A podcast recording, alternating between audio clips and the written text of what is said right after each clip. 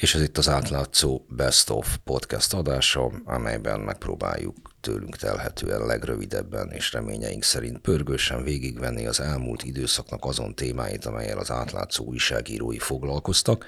Ez a uborka szezon végén keletet és nyugatot egyaránt bejárták, mármint az átlátszó újságírói, ha máshogy nem, hát akkor cikkeiken keresztül. Itt van velem a stúdióban Katus Eszter, Segesvári Csaba és Zubor Zalán, míg a technikai munkatársunk ezúttal Bodoki Bence. Mondtam, hogy kelet-nyugat, a keletet most egy kicsikét a végére hagyjuk, bár ott is lesz roppant tréfás átkötésem a témák között. Szent Gotthárd és Győr környéke az első helyek, amelyet megnézünk.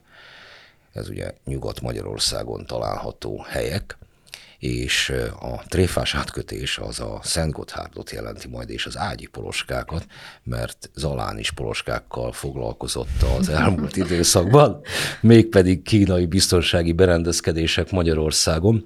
Na de először is azért nézzük Győrt, és ennél sokkal megfoghatóbb, földhöz ragadtabb dolgokat, effektíve a kavicsot. Eszter. Igen.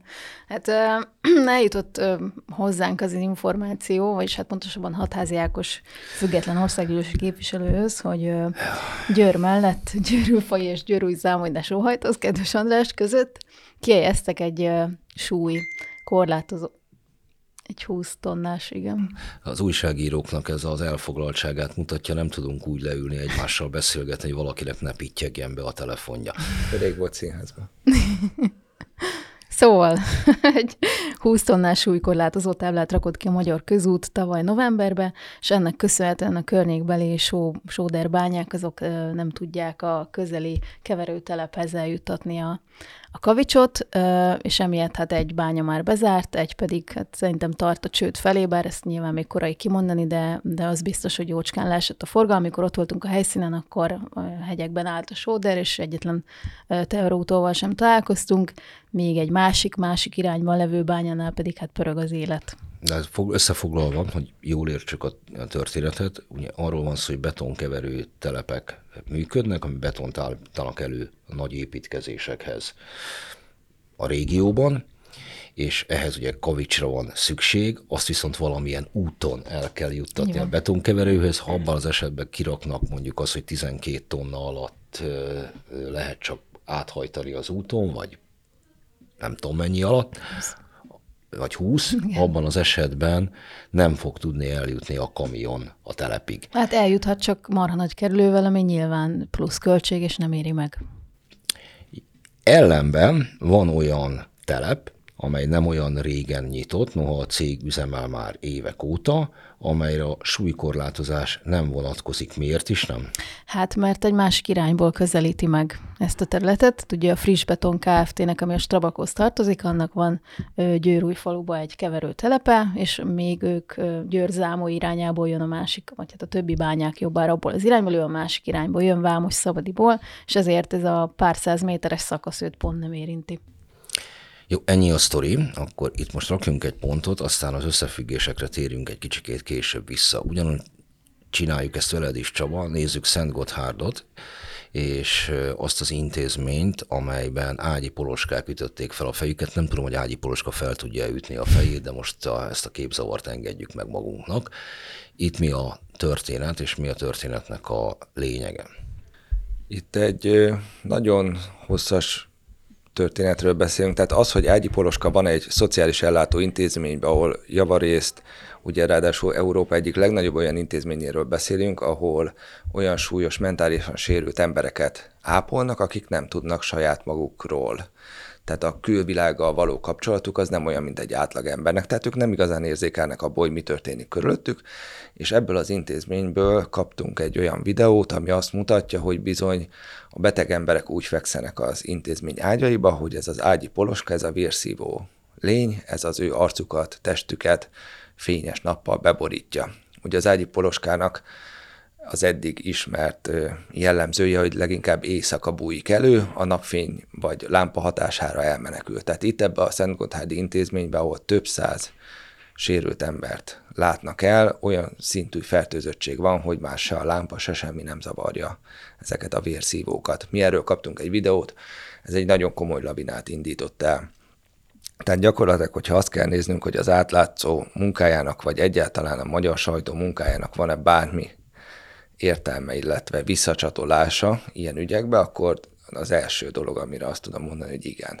És nem azért, mert leváltották az intézményvezetőt, az egy mellékes vonal, gyakorlatilag ennyi erővel a portást is leválthatták volna, hiszen egy intézményvezető azt tudja megcsinálni, amit a fenntartó, a Szociális és Gyermekvédelmi Főigazgatóság és a Magyar Állam lehetővé Hát attól függ, hogy neki. mekkora a gazdasági önállósága az intézményvezetőnek. 2023-ban nehezen tudom elképzelni, hogy egy intézményvezető akkora úr legyen, saját maga dönthet gazdasági kérdésekbe, és nem, Jogos. nem központosítottan intézik, de tegyük föl, hogy ő hibázott. Egyébként ez egy, Vagy ő is. ez egy öt éves történet. Tehát ez az intézmény által elismerten, dokumentáltan öt éves történet. Tehát jelenleg ugye ott tartunk, hogy azt csinálják, hogy az ellátottakat kitelepítették sátorba az intézmény területén, és úgy festenek, hogy próbálják megszüntetni a fertőzést, ugyanis ez nem úgy működik, hogy lefújjuk őket, és megszűnnek ezek. Ahova résekbe elbújtak, amilyen szövetbe belementek, azt el kell égetni, föl kell számolni. Annyiban mindenképpen, ha az intézmény vezető felelősségét akarjuk feszegetni, szóval annyiban mindenképpen megáll azért a felelősség, hogy nem úgy kell egy intézményből kilopott videóval e, hírt csinálni ebből, hiszen ilyen feltételek mellett dolgozik egy jó ideje, ő is megteheti, hogy ezt végig járja a hivatalos utakat, és ő saját maga is egy ponton fordulhat a nyilvánossághoz, hogy mondhatja azt, hogy ezt így De nem vállalja tette. ezért vagy Nem ezért. tőle kaptuk. Így van. E, Jó, térjünk vissza egy kicsikét a, a Győr környéki esetekhez, és aztán majd még Szent Gotthardnál a felelősséget is próbáljuk meg egy kicsikét boncolgatni, mert mondtam az összefüggéseket, ezt a sztorik tisztázása után rakjuk össze. Szóval a nyertes, vagy a helyzeten nyertes cég Kavics bányáról mit is tudunk tulajdonosi szempontból? Hát kettő tulajdonosa van, egy győri ügyvéd, illetve Orbán Viktor miniszterelnöknek az unokaöccse Orbán Dávid. ami ugye lehet síma felismerése a helyzetnek, meg szerencse is, hogy ő, ő azon a területen van, arra azzal kapcsolatban nincs információnk, hogy ennek a elhelyezkedésnek a tudatában rakták ki a súlykorlátozó táblákat ezeken az Hát útszakaszokon. nyilván ezt nem fogja beismerni senki, hogy ennek a tudatában rakták ki. Mióta Eh, vannak kint a súlykorlátozó? Ez tavaly novemberben, és ugye tavaly évelején indult el a Vámos Szabadiban a, a bánya. Mert ez 2022 Kettő. évelején és 2022 novemberében, Novemberében, igen, de ennek ki. voltak azért előzményei, mert ott egy ideje már az egyik helyi győrzámoi bányával ott ment a vita, hogy akkor mennyire teszik tönkre az utat a kamionok, stb., és akkor ott a helyi településvezetők azok már a belső utakra korábban raktak ilyen súlykorlátozó táblákat, de az érdekesség az, hogy az az egyik, amelyik bezárt, az pont, hát részben volt érintett, viszont az a másik, amelyik mondjuk már kevésbé érdekelt bánya, mert ott nincs mosás, ott, ott az még pont ki tud menni. Tehát, hogy úgy kell elképzelni, sem sem tudom elmutogatni, de hogy van egy... El tudod mutogatni, csak abból a rádió hallgatók egy kere- semmit nem fognak hallani. kereszteződés, és a kereszteződés után van kirakva a tábla pár méterrel, tehát az egyik bányából még ki tudnak hajtani, tehát ők még pont megúszszák, de nyilván az a bánya, amelyik annyira nem jelentős, és amelyik a legnagyobb forgalmat bonyolította eddig, mert ő volt ez eddig a fő beszállító, annak viszont minden, akárhova megy, a messzebbi ipariparba, vagy a közelebbi keverőtelepre mindenképp ezen az útvonalon kellene átmennie. Nyilván ki tudja kerülni, megvan ugye a kerülő ö, útvonal, csak hát az sokkal több kilométer, meg sokkal több pénz, és egyszerűen nem éri meg ezt. ha jól értem, akkor úgy kezdődött, hogy a kavics szállítás miatt a lakossági tiltakozások már eleve voltak. Hát Nem részben, inkább, inkább az önkormányzatok gondolták úgy, hogy az út védelme érdekében, meg az utak véde, védelme érdekében már a saját belső útjaikon már raktak ki korlátozást, igen. Tehát van ez a fajta elégedetlenség egyfelől. Másfelől van olyan, vannak olyanok, akik ezt a helyzetet kihasználják, felettébb gyanús, hogy e, hova vannak bekötve. És Mondjuk az érdekes az az, hogy felújítottak egy viszonylag hosszú szakaszt azon a szakaszon, de csak erre a pár száz méterre raktak ki. Tehát pont a kavicsbánya mellett van kirakva, mondjuk 400-600 méteren van ez a korlátozó tábla, miközben a felújított út, ugye a hivatalos válasz az az volt, hogy a környéken élőknek a környezetének a javítása, vagy az életminőségének a javítása, meg hát ugye nagy forgalom miatt. De a forgalom ettől nyilván attól a pár kamionnal csökkent, ez tény, de, de hogy mondjuk ez a két korlátozó tábla, ez pont olyan területen van kint, ahol például nincsenek házak. Tehát ez a két település között van. Tehát a településeken nincs korlátozás, Arról van- X arról van- nincsen, csak ott. információnk, hogy a, azok a bányák, vagy az a bánya, amelyik leginkább rossz helyzetben gyakorlatilag az ellehetetlenítés, vagy ellehetetlenülés közelébe került, ő tervez valamilyen lépést. Van, ha úgy van, ahogy te mondod, és vagy nem, nem mondod, ugye, hogy ki lehet hallani ezekből a szavakból, abban az esetben ez a joggal való visszaélésnek a legtipikusabb és legkristálytisztább esete. Hát igen, ez a felvetés, ő próbáltuk elérni, meg más is próbált elérni a bányatulajdonost, amikor mi ott voltunk személyesen, akkor éppen szabadságon volt, úgyhogy nem tudtunk vele beszélni. A e-mailes megkeresésünkre nem válaszolt, más újságnak sem reagált, úgyhogy az ő álláspontját jelenleg nem ismerjük az ügyet. Van ennek a történetnek egy olyan szereplője, amely nekem a legérdekesebb, és ő nem Orbán Dávid. Orbán Dávid valószínűleg, ha a sejtetések eh, megállják a helyüket, akkor valami haszonélvező helyi kapcsolat, mit tudom én, mi volt. Na de ott van a Strabag, Igen. eh, amely, ha jól értem, a fő öm, generátora ennek a helyzetnek, ő, ő csinálja a kivitelezéseket, állítja elő a betont, és gyakorlatilag uralja szinte azt a, ezt az iparágat arra fele. Hát nekik is van ott igen egy nagy keverőtelepük, illetve az ipari parkban is van nekik, ugye? Most a Strabag, ez egy osztrák cég, uh-huh. annak idején nem tudom, emlékszel rá, eh, még a 2000 Hát csak már szocik alatt is mentek, ők mindig mentek, ezt Hát tudom. nem annyira, de Kövér, de, de, Kövér Lászlónak milyen kijelentése volt. Hogy? Strabag Demokraták Szövetsége, mert, hogy, e- mert a Strabag e, például Ausztriában a Neosznak az ottani Igen, de a strabagot ez nem érinti ez az egész. neoliberális. Hát annyi van, hogy valaki valamikor velük üzletel. Igen, tehát, hogy ő nekik a beszállító, most az, hogy nekik A cég vagy B cég, megkerestük nyilván őket is, hogy igaz-e az, hogy ugye az egyik cég már nem szállít, a másik meg még többet szállít, de azt mondták, hogy üzleti titok miatt erről nem, Aha, nem értem. Üzlet, nyilatkozhatnak sajnos. üzleti titok. Igen. Mit mondott, ha már a titkoknál vagyunk? E, Gondolom, voltál Csaba levelezésben a intézményekkel, ők, ők mit mondtak, amikor próbálja valaki megkeresni őket, meg a fenntartó, vagy bárki, amikor egy ilyen helyzetbe botlik. Az intézmény a, azt hiszem másfél soros volt a válasz. Tehát a, azok, Érdeklődését köszönjük, nem, nem tájékoztatást köszönték meg, hogy minden, módunkban nem áll adni. mindent megtesznek a helyzet rendezésére. Tehát amikor az a kérdés, hogy hogy, hogy, hogy juthatunk el odáig, hogy ápolt betegeket így lepnek, ilyen vérszívók, illetve milyen intézkedéseket tesznek azért, hogy ez ne legyen. És erre az intézménynek van egy másfél mondatos, egy ilyen sablon szövege, hogy ők mindent megtesznek, hogy ezt elkerüljék, erre, erre nem lehet mit mondani. Tehát ez igazából valószínűleg azt gondolták, hogy ha népszabadság nem írja meg, akkor nincsen. Népszabadság sincsen, és Ugye? mégis megjelent. Tehát ő, egyszerűen ez a fajta elzárkózás, most egyébként a napokban megjelenik ebbe a témában egy újabb cikk, most már kommunikatívabbak, tehát ő, egész konkrét részleteket meg tudtak fogalmazni az első adag kérdésre is, hogy egyébként mit szoktak csinálni, ezt majd elolvashatják az olvasóink. Hát nem egyszerű, de egyébként az jellemző ezekre az intézményekre, mert amikor ugye Szent Gotthardra nem úgy jutottunk el, hogy, hogy valaki megkeresett, tehát nem, nem alap, tehát azért keresett meg minket valaki, mert először Nagymágocsoron ugyanezt a helyzetet bemutattuk. Az tavaly novemberben volt. És ugye ez a forrás, aki Szent Gotthárdról megkeresett, még a tavaly november óta kommunikál velem, hol beszélünk, hol mesél. Tehát ő, ő, ő nagyon sokáig vívódott azon, hogy ennek a történetnek mi nyilvánosságot adjunk el. Mert hogy gondolom különösebben nem kell csetelni, hogy aki Persze. ilyen intézményhez kötődik bármilyen formában, azt könnyen meg lehet találni. Ő mégis úgy döntött, hogy tehát ez már annyira tarthatatlan, és nem csak az ápoltakat zavarja, meg kínozza ez a helyzet, hanem az ott dolgozókat is.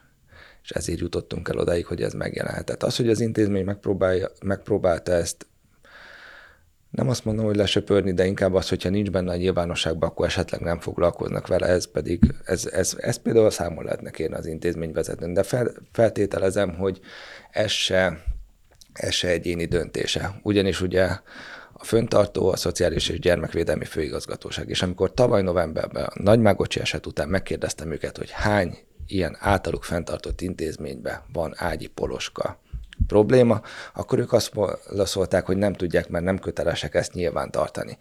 Hogy nevessünk a történeten, meg legyen valami jó is, ezért mi, mi pontosabban én közadatigénylést küldtem mind a 20 akárhány intézménynek az országba, ahol az valószínűleg az elején történhetett valami gigszer a rendszerben, mert az a válasz jött vissza, hogy akkor továbbítják a fenntartónak a kérdést, hogy válaszolja meg.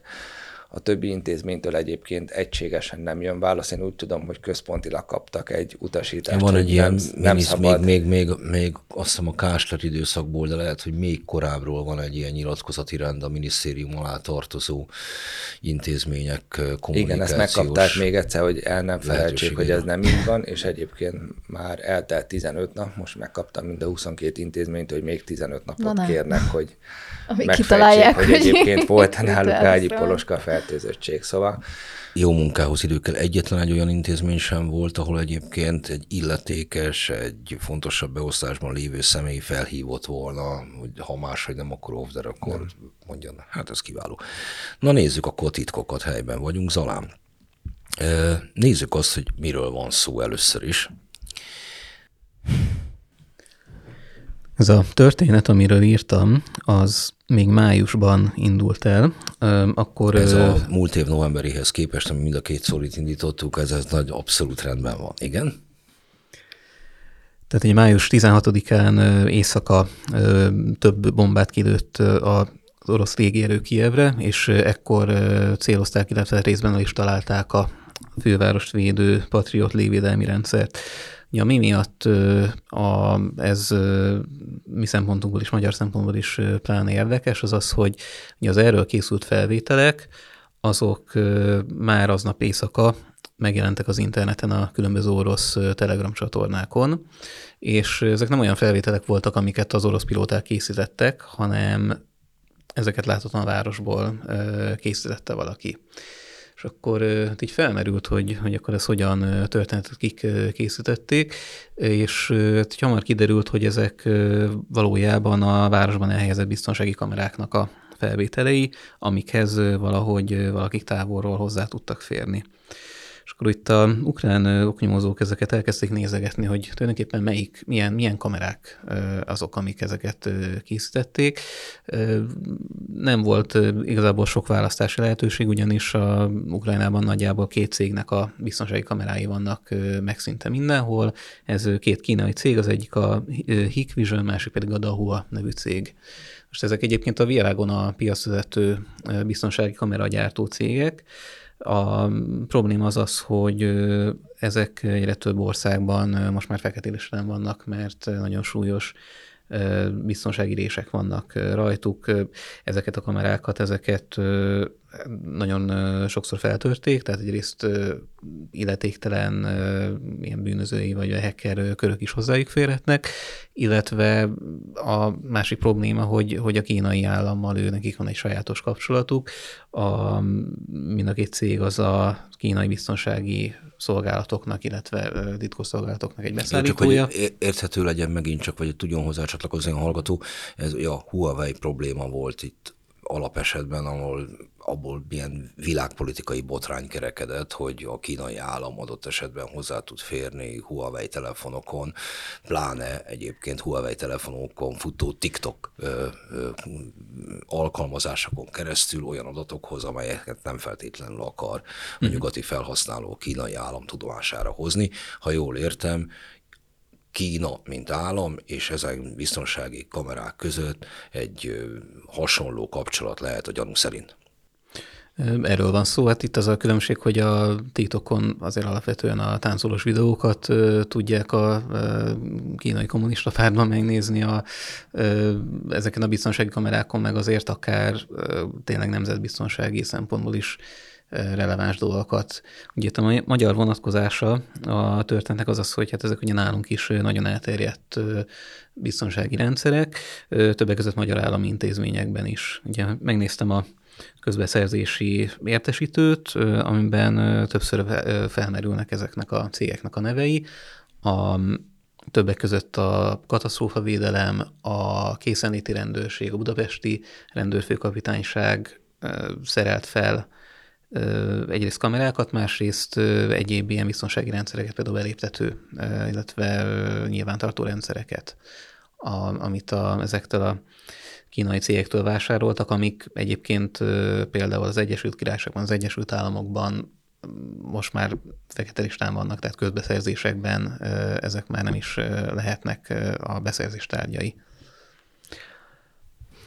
Két okból, egyfelől azért, amit előbb boncolgattunk a, a, a kínai államhoz fűződő kapcsolatuk miatt, másfelől pedig nem elég biztonságosak, fel tudják törni, lásd a mostani bombázásokról készült utcai kamerás felvételeknek a feltörését. Ez így van. Egyébként a bombázásokra visszatérve az nem teljesen világos, hogy ezt a cégek tudta nélkül csinálták, hogy úgy valamilyen orosz hackerek hozzáfértek, vagy pedig talán volt valamilyen megállapodása Oroszország és a, esetleg a kamerákat működtető társaságok között, a, konkrétan Hikvision Oroszországban egyébként nagyon sikeres cég, háború óta nagyjából egy 15-szörösére nőtt a bevétele.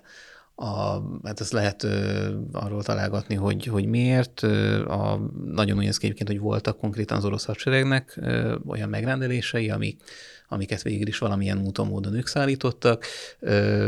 A másik oka meg egyébként egyszerűen annyi is lehetett, hogy a nagyon sok nyugati cég az kivonult, és hát ugye ők a szankciókat nem tartották be, vagy hát abban ők nem hát vettek részt, Kína, Kína nem vett részt benne, tehát emiatt ők ott egy nagyjából monopól helyzetbe kerültek. Hát ahogy egyébként kiválóan egészíti ki egymást Kína és Oroszország gazdasága, ezt kiválóan lehet látni ezen a példán is. Jó, akkor nézzük az egésznek a, a tetejét, vagy a további folyamányait. Te voltál az Csaba, aki leginkább beszélt arról, hogy mi az, ami következik abból, amit írtál, meg hogy milyen következmények vannak, illetve lehetnek még a Szent Gotthárdi esetnek a megjelenéséből, e, és illetve említetted azt, hogy további cikk jelenik meg a témában. Milyen kifutása lehet azon túl, hogy kifejezetten Szent Gotthárdon megoldják a ágyi poloska problémáját, amit ezek szerint eléggé embertelen módon, ha most a gondozottak jelen pillanatban, sátorban laknak, ameddig megpróbálják lakhatóvá tenni az egyéb helyeiket, ha jól értem. Azért ne sima egyszerű sátrakra gondoljunk, tehát azért a, vannak olyan típusú sátrak, ahol lehet mozgatni addig az embereket. Hát, ha azt, azt elérjük, hogy... De egyébként pedig... várj egy picit, szóval csak, hogy a mert az, hogy a szociális intézmények, és pláne azok, amelyekben olyanokat ápolnak, akiknek nincsen szavazati joga, katasztrofális helyzetben van, ez, ez a mérhetetlen cinizmusnak a bemérése után érthető. Tehát, hogy arra nem fogunk költeni, mert mi hasztunk belőle. De ahogy most nézem, mondjuk egy ilyen mobil sátrakat kihelyezni, ráadásul olyat, amiben mindenféle egyéb funkciókat el kell tudni látni, az effektíve drágább, mintha tisztességesen fertőtlenítettek volna. Meg sem merem tőlük kérdezni, hogy mennyibe került, mert szerintem összeomlana a rendszer.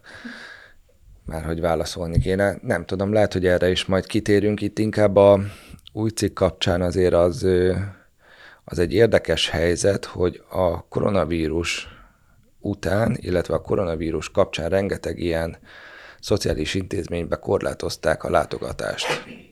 de olyan szinten, hogy például Szent Gotthárdon is a mai napig az a szabályozás él, hogy előre egyeztetett időpontban legfeljebb 60 percig lehet az ápoltal találkozni egy kijelölt helyen, ami nem az intézmény. Tehát valóban kiviszik. És a következő cikkemből is az fog kiderülni, hogy a, a, az ellátottak vagy gondozottaknak a hozzátartozói, ők nem szembesülnek ezzel napi szinten. Tehát az egészségügyi ellátórendszernek ez a része, ez egy olyan zárt világ lett, ahonnan kizárták egy az egybe a hozzátartozókat, és gyakorlatilag amit akarnak, az történik bent. Ez egy elég, elég borzasztó dolog. Most mondjam el ez ezzel kapcsolatos mantrámot, hogyha egyszer szabadsági korlátozó intézkedéseket vezetsz be a létező legnagyobb erkölcsi felbuzdulásokban, akkor azok jó esetben úgy is maradnak? Igen, Hogy és ugye, tehát jelenleg... Voltam szíves másfél évig folyamatosan ez sem, semmi sem indokolja jelenleg, mégis föntartják, és vicces módon az intézménynek a honlapján még mindig a koronavírus járványra hivatkozva. Nem tudom, tehát az biztos, hogy egy folyamat elindult, és az is biztos, hogy nekünk ezzel továbbra is foglalkozni kell sok minden más mellett. Tehát azok az emberek, akiknek ugye, ahogy mondtad, nincsen szavazatjoguk, nem csak szavazatjoguk nincs, ők reklamálni se tudnak. Tehát itt jön az a, az a lépés, ahol nekünk is igenis föl kell emelnünk a szavunkat azokért az emberekért, akik nem tudnak saját magukért szólni. Mi egyfajta most ilyen közszolgálati tevékenységet látunk el, ha másképp nem megy, akkor ezen az úton kell kikényszeríteni azt, hogy ott minimálisan javuljanak a feltételek. Ez valóban nem egy atlétikai világbajnokság, amire 100 milliárdokat el lehet költeni, de egyébként szerintem jól tükrözi, és mert, mert ugye az egészségügyel kapcsolat... Az egészségügy... Kiteszi annak a többszörösét. Igen, de az egészségügyről mindig azt mondjuk, hogy azért nem foglalkoztatja az embereket, mert régen is rossz volt. Az a rossz ellátási körülmény és az embertelen ellátási körülmény között azért viszont úgy gondolom, hogy van különbség. És az, hogy mondjuk van egy költségvetési forrás, amin egy olyan szintű ellátást tudunk biztosítani, ami emberséges, azt szerintem azért kötelessége a magyar államnak. Ha másképp nem, akkor nekünk erre kell törekedni, hogy ezt kikényszerítsük.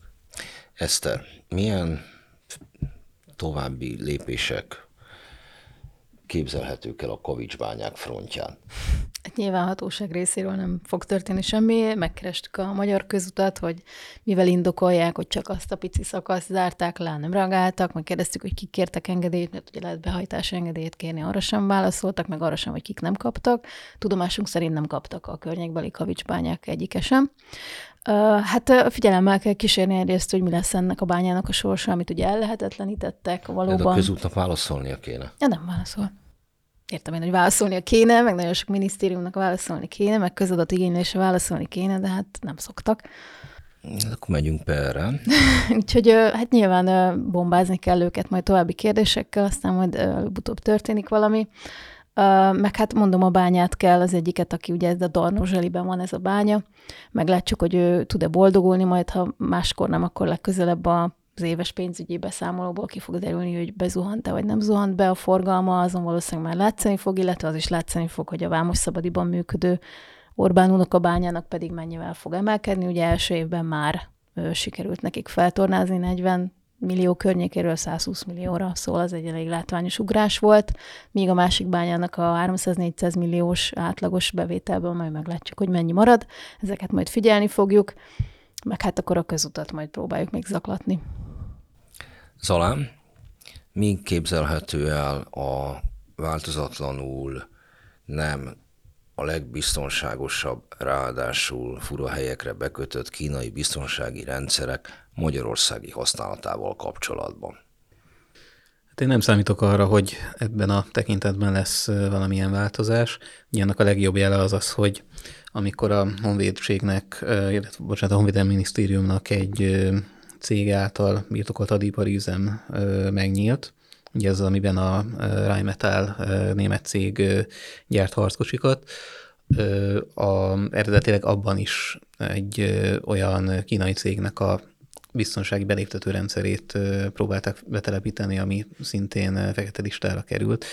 Ez végül nem valósult meg, de csak azért, mert a német partner ezt gyakorlatilag megvétózta. Zseniális. És abban az esetben, hogyha mondjuk élő közvetítésben fogja valaki a közvélemény elé tárni, hogy az államtitkár úr éppen melyik objektumból megy a másik objektumba, mert feltörte a kínai rendszert, ez nem idéz elő változást a biztonsági eszközök beszerzésének terén?